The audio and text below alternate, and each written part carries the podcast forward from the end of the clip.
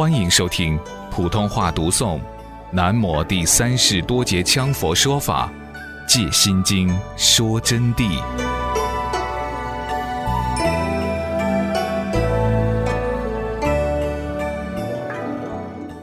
对这些人，我看最好我们以一致公认的显密具通妙安五明的条例和标准去衡量他们，因为这些条例标准是用来表述高僧大德正德正境深浅程度的，就是说必须要以这些标准条例去表达他们的正德和正境的深浅程度。我说句不好听的话，连这些都做不到，还冒充啥佛法，冒充佛菩萨，那岂不是笑话吗？所以经常有些人说的，哎呀，他的智慧高哦，那龚巧明好厉害。我去看，画个画，连人家美院的艺术家都比不上，那是什么龚巧明呢？美院艺术家是凡夫，他还是充为圣人，你用这些去一照就把他照到，所以不要轻易去相信。它是条款性的定义，而不是我们概括性的用语言赞誉几句，夸赞几句，说些虚话就上算的，是一条白起的。任何有说客本领的高手，任何有说客本领的骗子，都不能逃过这个条款性的定义，随便他好厉害的高手。为什么？因为密宗的规矩师资定义就讲得很清楚，显密具通，五明具足，这才是密法的上师，否则就不是密法的上师。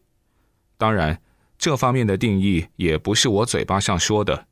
下来我可以给同学们翻书，翻密宗有关的书籍给大家看，《十部密典》铁案规定，那个书是上师写的？不是，是出版社出的，甚至于是古代出版的。不是上师编造一本书在那儿，不是这个意思啊。经藏上也是这样讲明了的。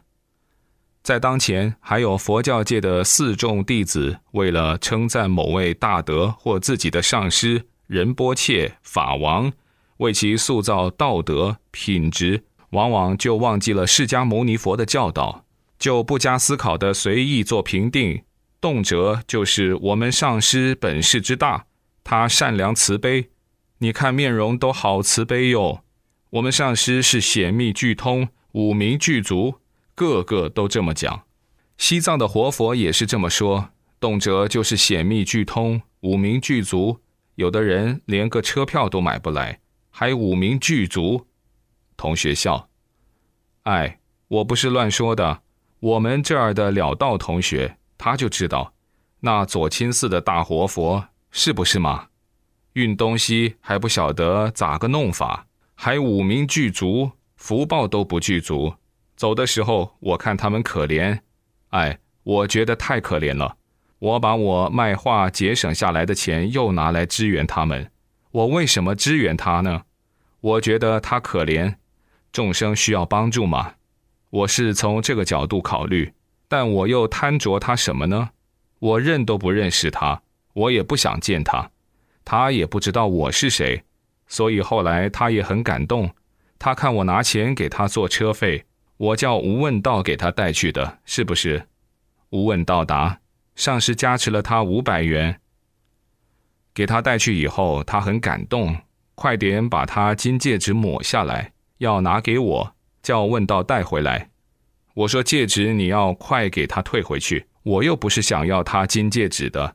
我要他金戒指干啥？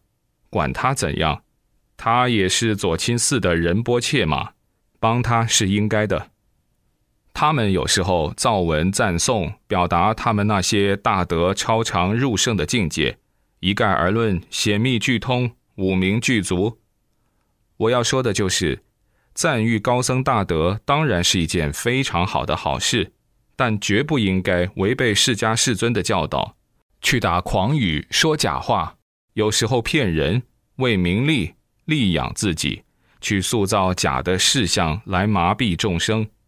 应该实事求是，这是我们佛教徒的基本道德问题，否则会越意反障，会玷污佛教，给高僧大德脸上抹黑，还会给社会造成误会，以为我们佛教徒打诳语就是修行，说谎言就是行道。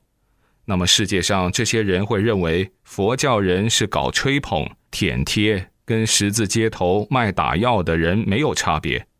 如果说是这样子，就把我佛教越说越糟糕，严重的还会带来一顶骗子的帽子，让人们远离佛教，不信任佛教。当然只有靠圣德来拯救了，但同学们要明白，这世界上哪里有那么多圣德呢？而且被污染的佛教只是圣德还救不了的，还得大圣德才有可能回升。可是大圣德哪里容易找到啊？大圣德能修白法明门黑官则觉法，巨圣德能修先知预言，现在谁能修？我也修不了。我这个惭愧者不知今后能不能成为圣德，能不能学到这个法，跟谁学那还用说吗？只有跟巨圣德学，跟佛陀学。佛陀不学任何法，而万法随众生法缘而显，法缘成熟的时候他就拿出来了，是佛陀本备的，随众生根器而备。由于佛教界的各种乱象已经成了祸害了，影响了真正的佛教佛法，只要这个黑官则觉法上台，假的就真不了，真的就假不了啊，这是一翻两瞪眼的事。如果一个冒牌货色只会讲假话，说空洞虚理，他就不具备圣量则觉观照力，所以他就根本不敢对弟子修则觉法，不具备观照圣力，又怎能从弟子书写的100道文书中提前预言弟子将会从中摸拿出什么文书来呢？一当弟子拿出来的不是预言的那几道文书，那这位假圣人不就当场丢脸现眼，大闹笑话吗？当前的人没有这福报，我也没有这本事。古代的莲花生大师、马尔巴大师、宗喀巴大师有这个功夫，当今世界的法王活佛就很困难了。因为真正的大圣德是哪一个？谈何容易啊！所以不敢说出这个法来，谁愿意一翻两瞪眼，当场见真假呢？我看除了真大圣德感，假的根本想都不想听到别人提及黑官则觉这个名字，因为自己做不到，怎么面对呢？不是很为难吗？除非跟我一样，做不到就做不到，自己本来就平俗之人，但我必须依法敬法、重法、如法说法。实际上在佛教界呢，几百年前就出现了破坏教法的现象，这是对我们三宝最大的破坏啊，最大的破坏。是骗子、妖人、邪恶魔鬼把我们佛教推向深渊的初因举动。为什么是初因举动呢？因为要推下去谈何容易，那是众生的业力所致，福报所归，但是他至少要种下初因，实在是非常难过的事。不管怎么说，种了因必然就有果啊。